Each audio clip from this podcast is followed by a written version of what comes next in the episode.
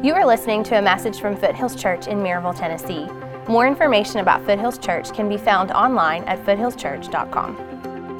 I, uh, I wonder if there are any history buffs here this morning. Any history buffs? Okay, several of y'all. Uh, so my wife loves history, and so lately she has been watching this special on the History Channel called The World Wars. Anybody seen this? Uh, and, and, it's incredible. She, she loves it, and, and I, so I've kind of, as I've been hanging out with her, I've watched it myself. And what they do is they highlight these world leaders people like Hitler and Mussolini and Stalin and Churchill. And when you see these world leaders, they live their lives completely focused on dominating. Right? They were consumed with conquering territories, taking over nations, and it consumed them. Uh, the place that they were most comfortable was on the battlefield. And they were overwhelmed by this. And before these guys, the World Wars, you had guys like Alexander the Great and Napoleon and these men. And they were literally consumed with one thing. They had one focus in their life, and that was conquering and dominating. Uh, and, and, I think when I, when I think about those kind of world leaders and that kind of focus that they had on one thing, I think it's a, a great picture of the Apostle Paul. Uh, we see in the life of the Apostle Paul one central focus. He was completely consumed. His mind, his emotions, his energy were completely consumed with knowing Christ and leading other people to know him. And so he was able to go through beatings, he was able to be put in prison, he was able to go through times of sickness and struggle, being rejected. And in all of this, he, he didn't step aside from his focus because he was consumed with consumed with the task. And, and how is this possible? Right? How is it possible to have this kind of focus in your life, this kind of purpose in your life? Well, I think, in summary, the only way that is possible for us is through the gospel. And we're going to look at a couple truths out of the book of Second Corinthians in chapter 5. If you have your Bibles, if you would turn to Second Corinthians chapter 5. Uh, and in this, this chapter, we're going to see how it is that Paul is able to have this focus. So, Second Corinthians chapter 5, we're going to begin in verse 13. For if we are beside ourselves, it is for God. If we're in our right mind, it is for you. For the love of Christ controls us, because we have concluded this that one has died for all, therefore all have died. And he died for all that those who live might no longer live for themselves, but for him who, for their sake, died and was raised. From now on, therefore, we regard no one according to the flesh. Even though we once regarded Christ according to the flesh, we regard him thus no longer. Therefore, if anyone is in Christ, he is a new creation. The old has passed away, behold, the new has come. All this is from God, who through Christ reconciled us to himself and has given us the ministry of reconciliation. Let's pray together. Father, thank you so much for this morning. God, thank you for the chance to celebrate salvations at camp with our students. Thank you for the work that you've done through your Spirit. Thank you for the chance to, to baptize Patrick, to see the work you've done in his life. And, and Lord, thank you for the chance to sing worship songs, to praise you for the work that your Spirit has done in our lives. And Father, I pray that your Spirit has already been at work, you would continue to work through your word. God, teach us how we are called to live through the teachings of, of Scripture. And so, Father, this is our prayer to you. It's in Christ's name that we pray. Amen. Uh, well, we see a couple truths about, we're going to two specific truths on how it is that we're able to have this kind of, of unity, this kind of focus in our lives. And we see it's through the gospel. And first, we see the gospel redirects our desire for approval. The gospel redirects our desire for approval. Now, what we see in verse 13 is basically what Paul is saying is there are certain people who think I'm crazy, right? And I really don't care.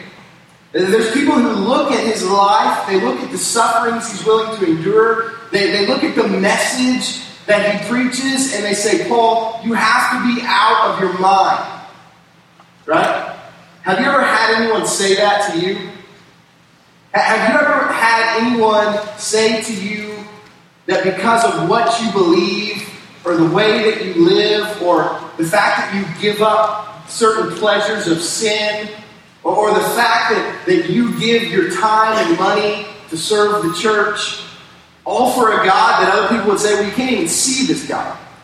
And have you ever had people say that? Are you crazy? Have you ever been maybe sharing the gospel and, and thought of yourself, man, this sounds crazy? I, I know I've had that experience. And so, and so here's the deal is like Paul, we probably all have had these experiences where other people look at us, the things that we say, the way that we live, and they say, you must be crazy. How many students do we have here this morning? Student. Uh, several of y'all, how many of y'all were at camp this week? All right, that is impressive that you've gone through a week of camp and you're here this morning. That's awesome. So, if you're a student, I promise you this, right? If you're a student and you live for Christ, other students will think you're crazy.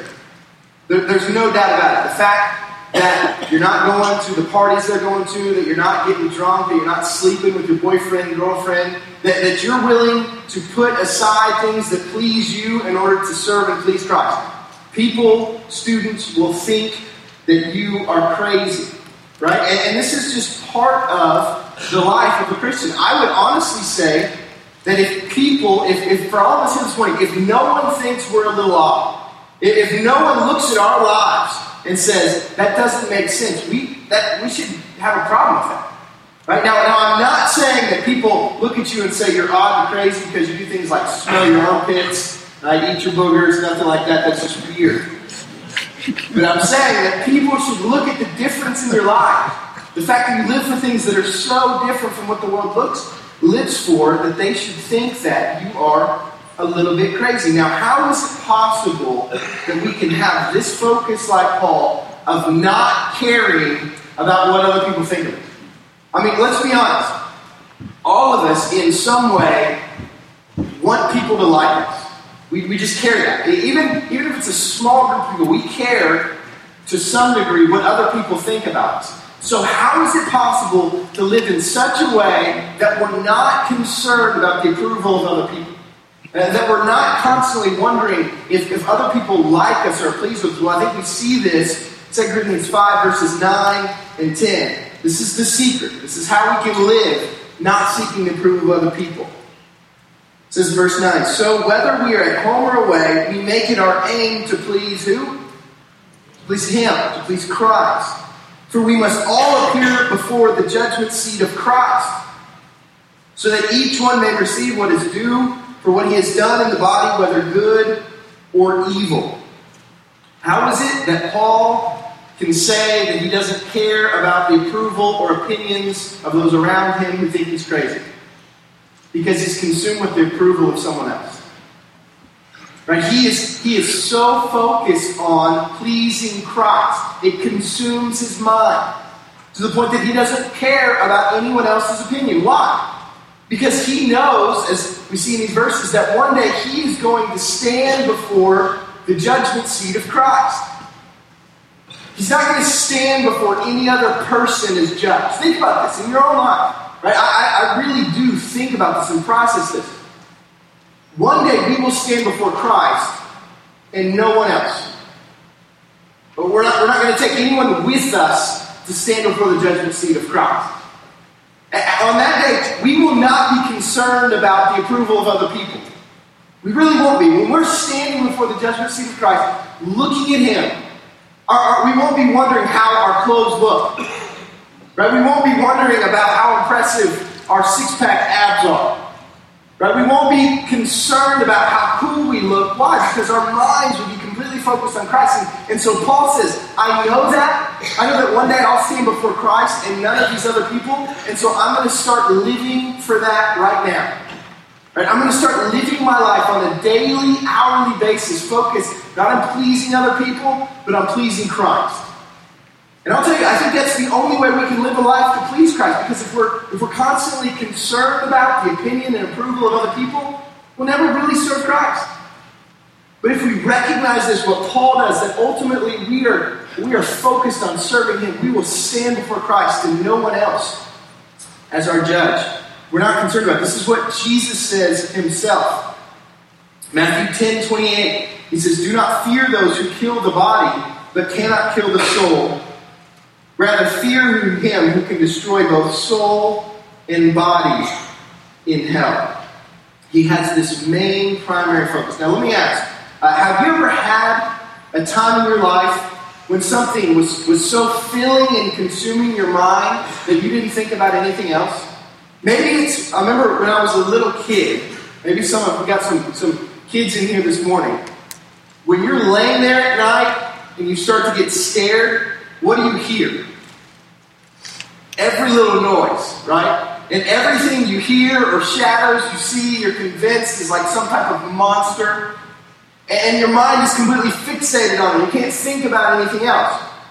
Or, or maybe uh, as you get older, uh, you start thinking, maybe you're a college student, and your mind is consumed with an exam.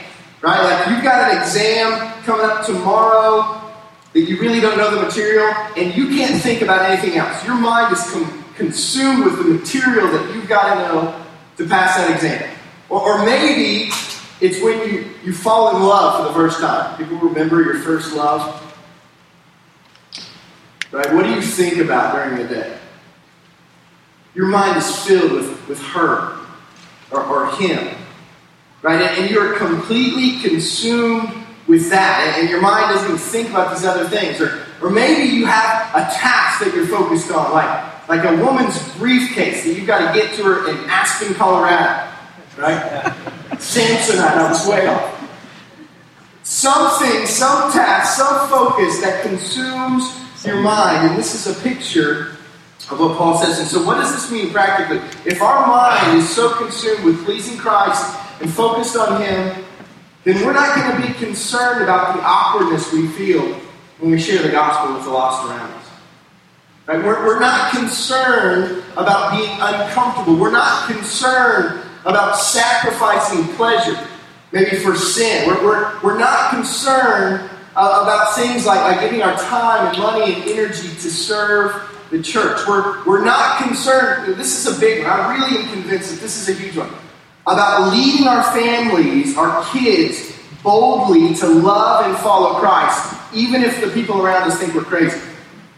I promise you, if you lead your family to follow Christ, right, to serve Him, to, to actually do what the Bible calls you to do, people will think you're odd. But if your mind is consumed with pleasing Christ, you're not concerned about that. Ultimately, like Paul does, he, he basically says, I'm focused on loving Christ and loving others, and I don't worry about the rest. That, that simplifies things, doesn't it? Because there's all these things, decisions we have to make. And he says basically, if you are focused on loving and serving Christ and loving others and not worrying about the rest, everything will fall in place. Now, that sounds really easy to say up here. But how do we actually do that? How is it possible to have this kind of mindset? How is it possible to have this kind of focus and purpose in life? Well, it's not possible in our own ability. It's absolutely not. And that's why we need to see the second point here that ultimately the gospel reveals God's deep love for us. The gospel reveals God's deep love for us. It's not possible to do on our own ability. We have to understand God's love for us and what He does in us and through us. And what Paul says here in verse 14 is that the love of Christ constrains or controls us. Now, what does this mean? The love of Christ constrains or controls us. The picture here is literally that the love of Christ presses down upon us and pushes us forward. That's the picture. And it's like a river.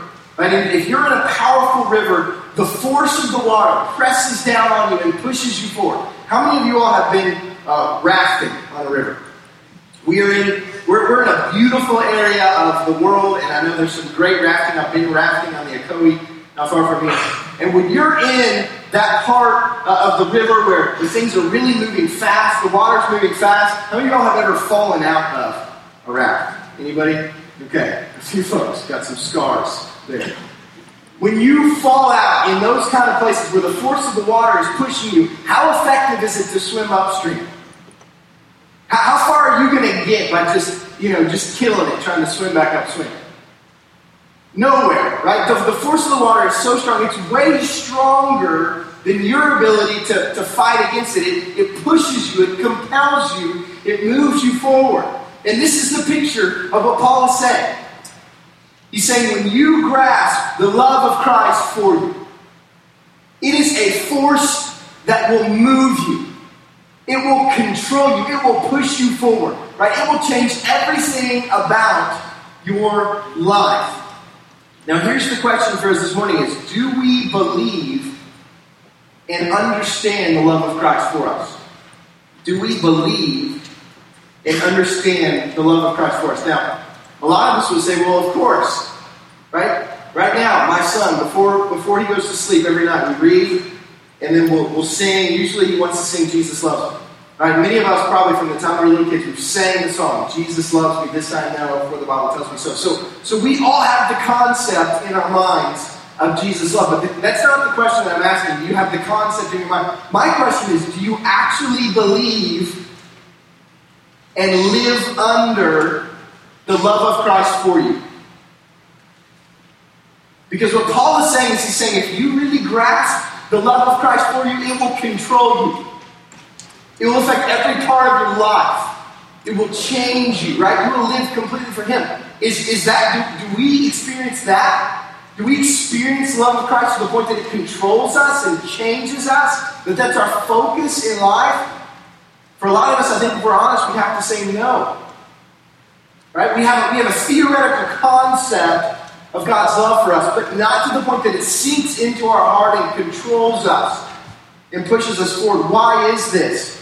I think there's two major reasons why we, we fail to be affected in this way by the love of Christ. First off, is some of us just take it for granted.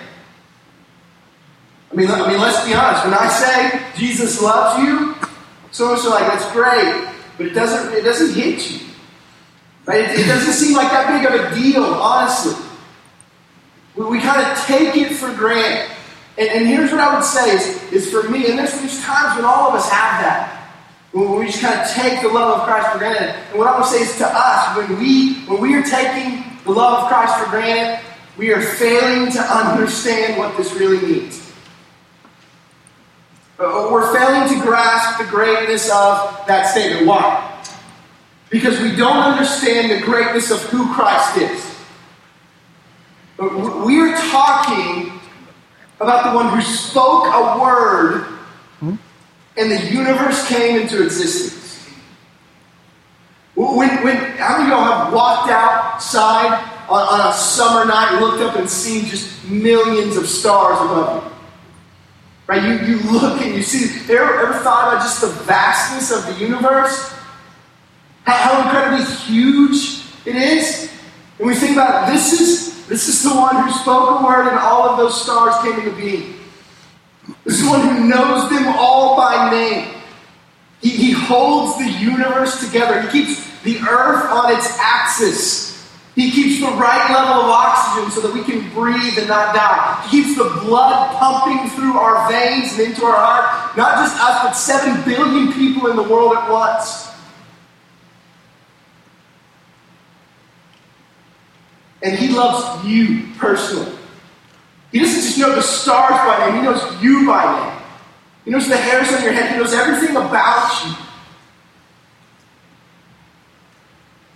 I mean, does this, does this hit us? This is the one who loves you. So if we take it for granted, we don't recognize the greatness of who Christ is. We don't recognize the greatness of this statement of his love for us. I think some of us are on the opposite end. Maybe some of us, maybe some of us don't struggle as much with taking for granted. Maybe, maybe some of us just have a hard time accepting. Right? Some and so on the other end. We can't believe that he really would love us. Right? We can't believe that that really could be true. First off, I want to read a passage. I want you to listen to this, and then we'll walk through some of the reasons we, we struggle with this. Galatians 2.20 we have it on the screen. It says, I am crucified with Christ. And later on it says, who loves me and gave himself for me. I want you to, I want you to insert your name into that verse. Right? Say your name. So, who loves Brant? and gave himself a Brant. Say your name in that verse. Because that's what Paul is saying. And he's overwhelmed by this, that, that his name, God personally loves him. I've been, I've been doing some counseling for the last several years as, as I've, I've served as a pastor. And, and I've had people come into my office for all different kinds of things. And what, what God has begun to teach me through those experiences and those conversations is, is there's one question that I will ask every time someone comes into my office. What I'll ask them is at the first, do you believe God loves you? And, and I want to ask, how the, the initial response to that question, what would you guess that is? Well, somebody says, yeah, well, sure. Right? I believe God loves me. And So I'll just kind of drop it. Right? And we'll talk through some different things. And later on in the conversation, I'll, I'll go back and I'll say to the beginning, do you really believe God loves you personally? And you live in light of that love on a daily basis? What do you think the answer is the second time I ask that question? Almost 100% of the time, it's no. And I'm talking people who are in for all kinds of different reasons. And almost every single one of them, if they're honest, don't believe God loves them. Right? On an experiential basis, they don't really believe this. And here's, here's I don't think that's a coincidence. I don't think that just so happens that I have the people who struggle with God's love for them in my office. I think it's a common lie that Satan tells all of us. I really, really believe this. And, I don't think it's new. Like, I don't think it's just something in our generation because when I look at the Bible, when you open up to Genesis, the first book of the Bible, what do you see is the first lie Satan tells Adam and Eve? He gets them to question God's love for them, right? He says, he says, God's holding out on you. He says, God's keeping you from what you, if you, God told you not to eat that fruit, right? But the point, the reason he told you that is he wants you, he, he doesn't want you to experience what would be incredible, right? He's, he's holding out and he's keep, and so what does he do? The core of that lie is he gets them to question God's love for them. To say, you know what, maybe you're right. But if God really loved me, He would let me eat that fruit, so He doesn't love me. And what do they do? They believe the lie, they question God's love, and they do what Satan tells them to do. And what's the result? I mean, destruction. The, the earth is cursed. There's pain and death. Why? It's a result of their believing the lie of Satan, questioning God's love. And I want to tell you, in our lives, when we believe this lie, the same kind of destruction happens. When we really the, the lie that God doesn't really love us, it has disastrous consequences on us. It leads us to, to constantly live to seek approval from other people. It keeps us from being able to be honest and transparent because we're constantly worried about what other people think. It leads us to all kinds of addictions to try to cover up the emptiness and the pain that we feel. Right? It leads us to, to seek satisfaction in so many things that will never satisfy us. Why? Because we're not looking for satisfaction in God's love, which is the only thing that will bring satisfaction. And so this lie absolutely destroys us. It rips us apart.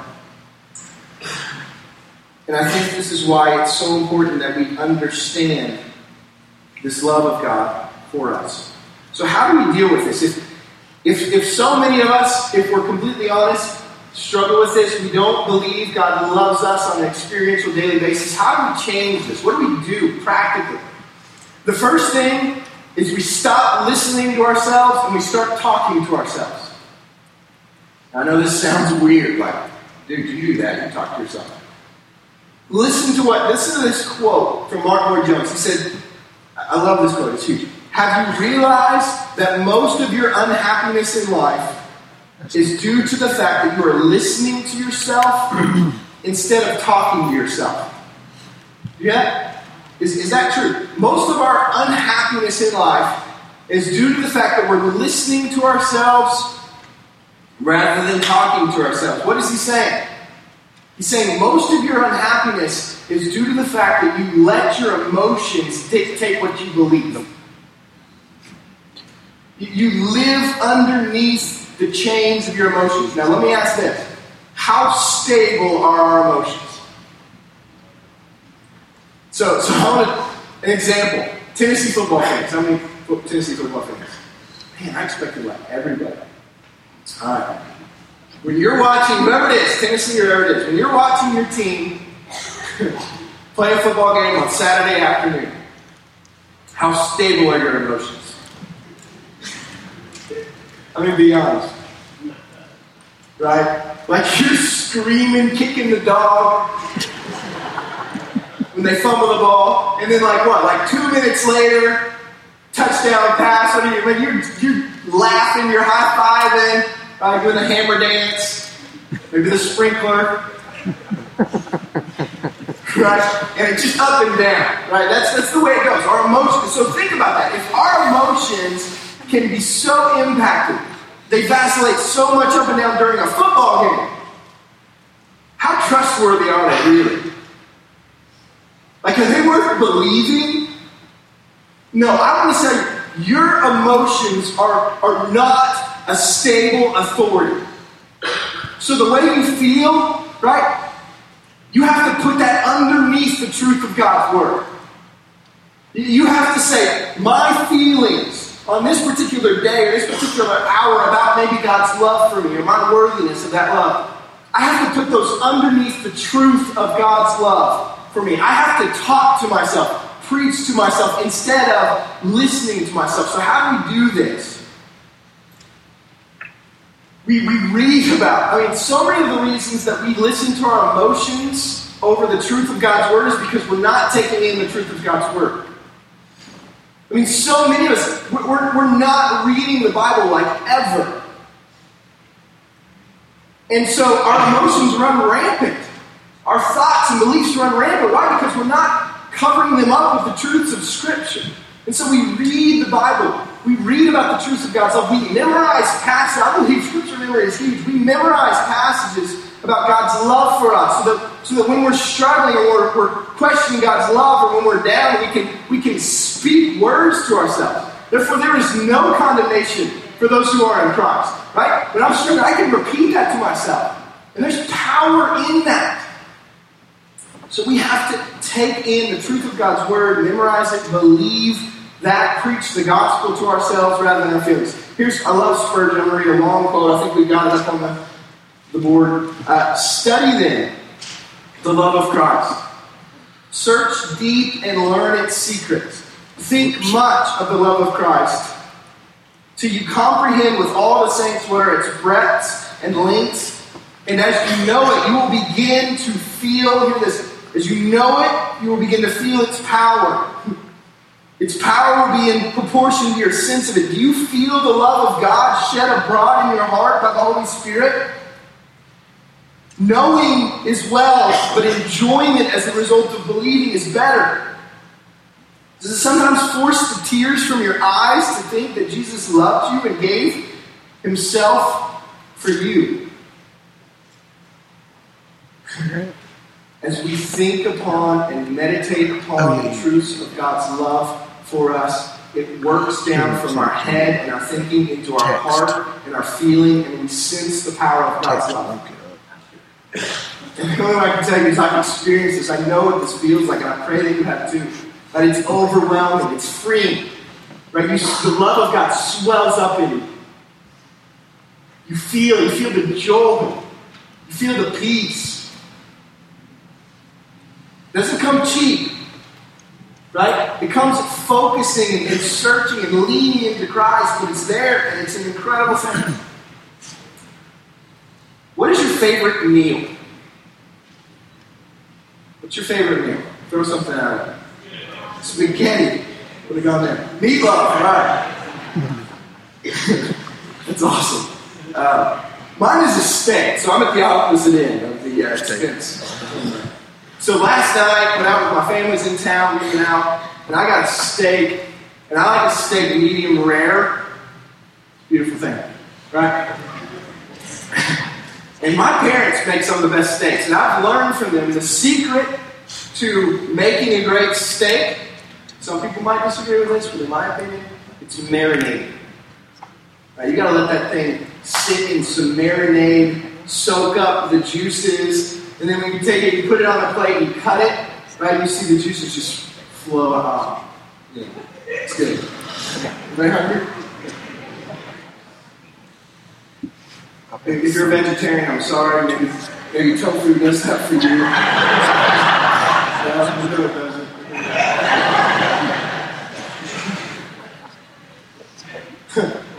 I want my heart to marinate in the juices of the gospel.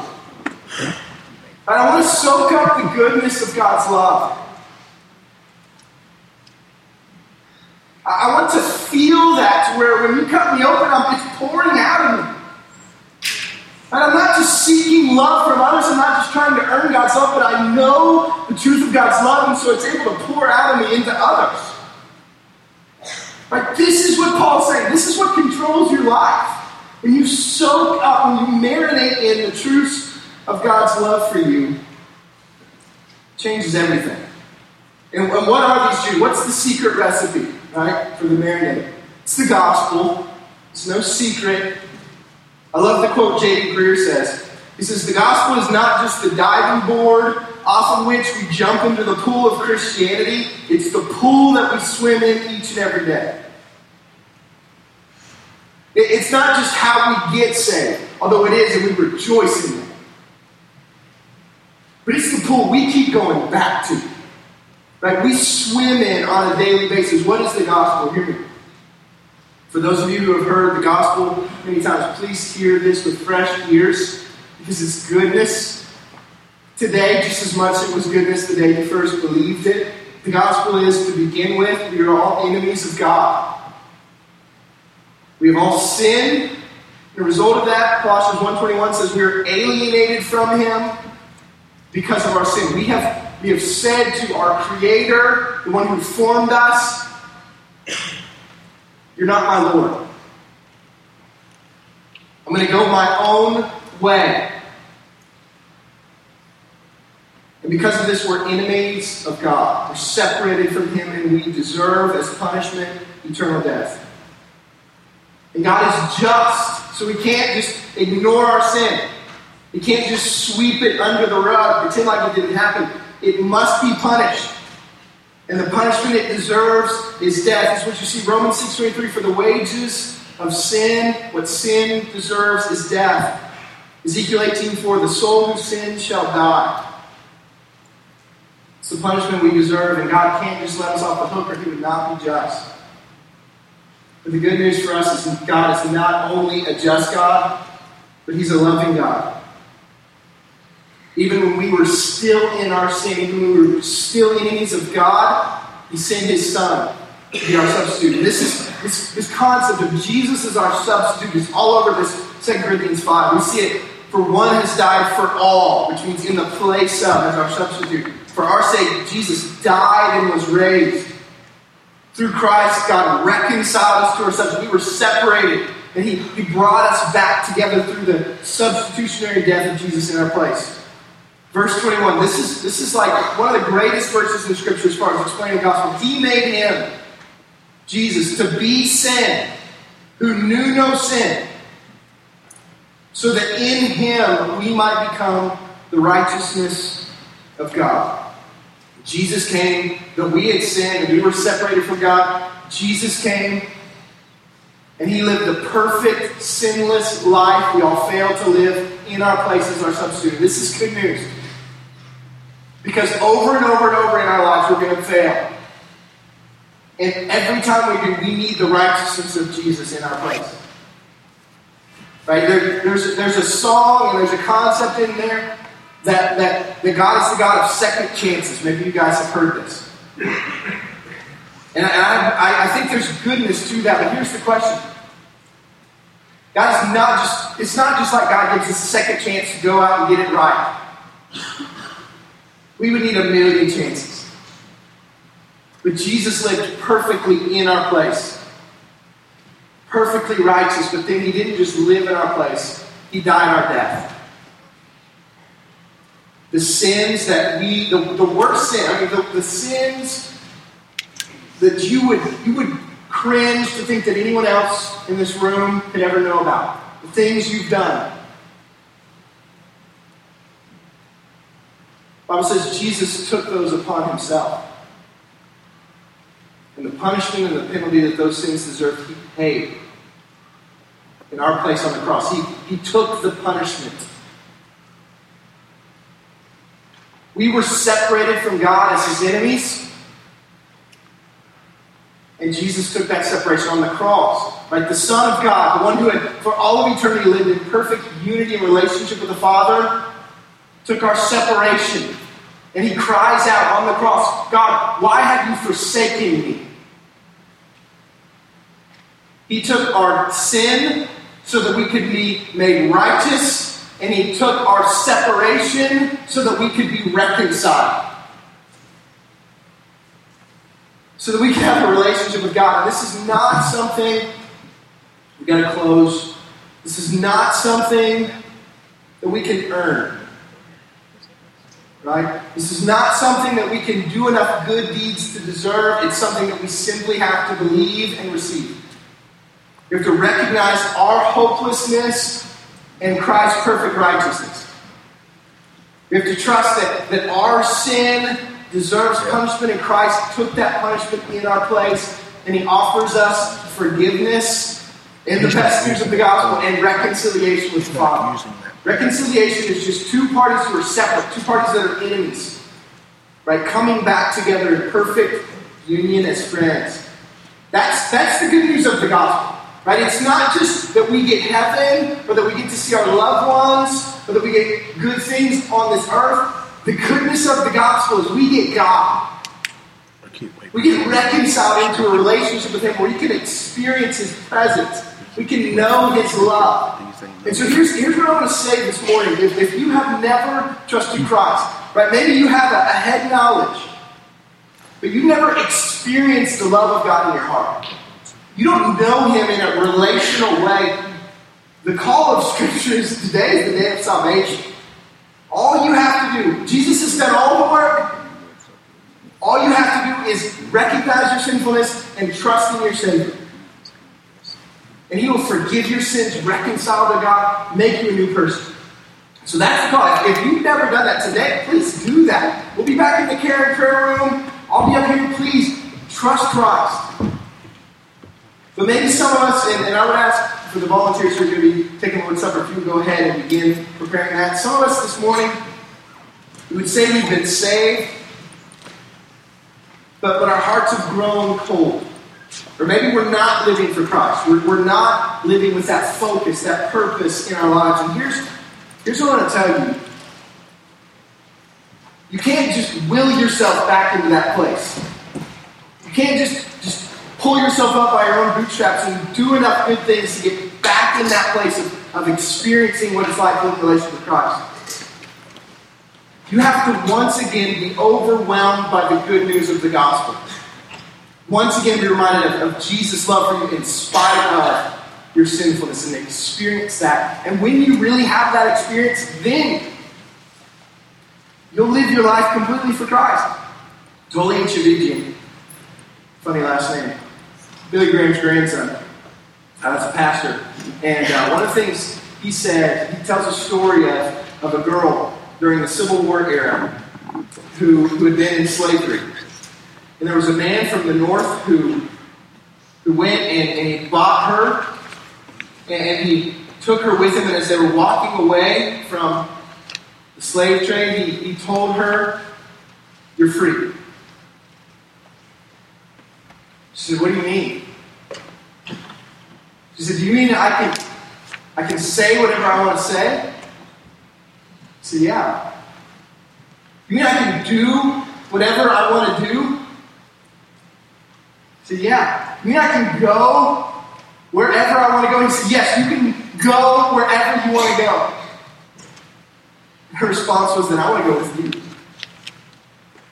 Because she knew the love of this one who would pay so that she could be set free. Here's the point this morning. For those of us in that place, if you experience the freedom that Christ brings to you, if you experience His love, you don't want to live a life of sin. Not so that you can earn God's love, but out of appreciation for God's love. And so that's my call. This morning we're going to be taking the Lord's Supper. And I do want to remind you all that this is something for Christians. It's something that we do because of what Christ has done for us. Uh, but as we take the Lord's Supper, what we do is we remember. This is this is a picture. As I said earlier, one of the best things that we can do is remind ourselves of the truth of the gospel. And this is one of the best ways that we do that. Is we look at the bread and we remember the body of Christ that was broken for us. So we look at the blood and remember the blood of Christ, or the juice, and remember the blood of Christ that was spilled for us. I want just to take some time as we as we get the elements. I want you to think about that. That the punishment that Christ took into place, the price He paid, so that you can be free from sin, and then and then out of not only to earn God's love, but out of appreciation for God's love, lay yourself down. Right? Surrender your life to following Christ. Thank you for listening. More information about Foothills Church can be found online at foothillschurch.com.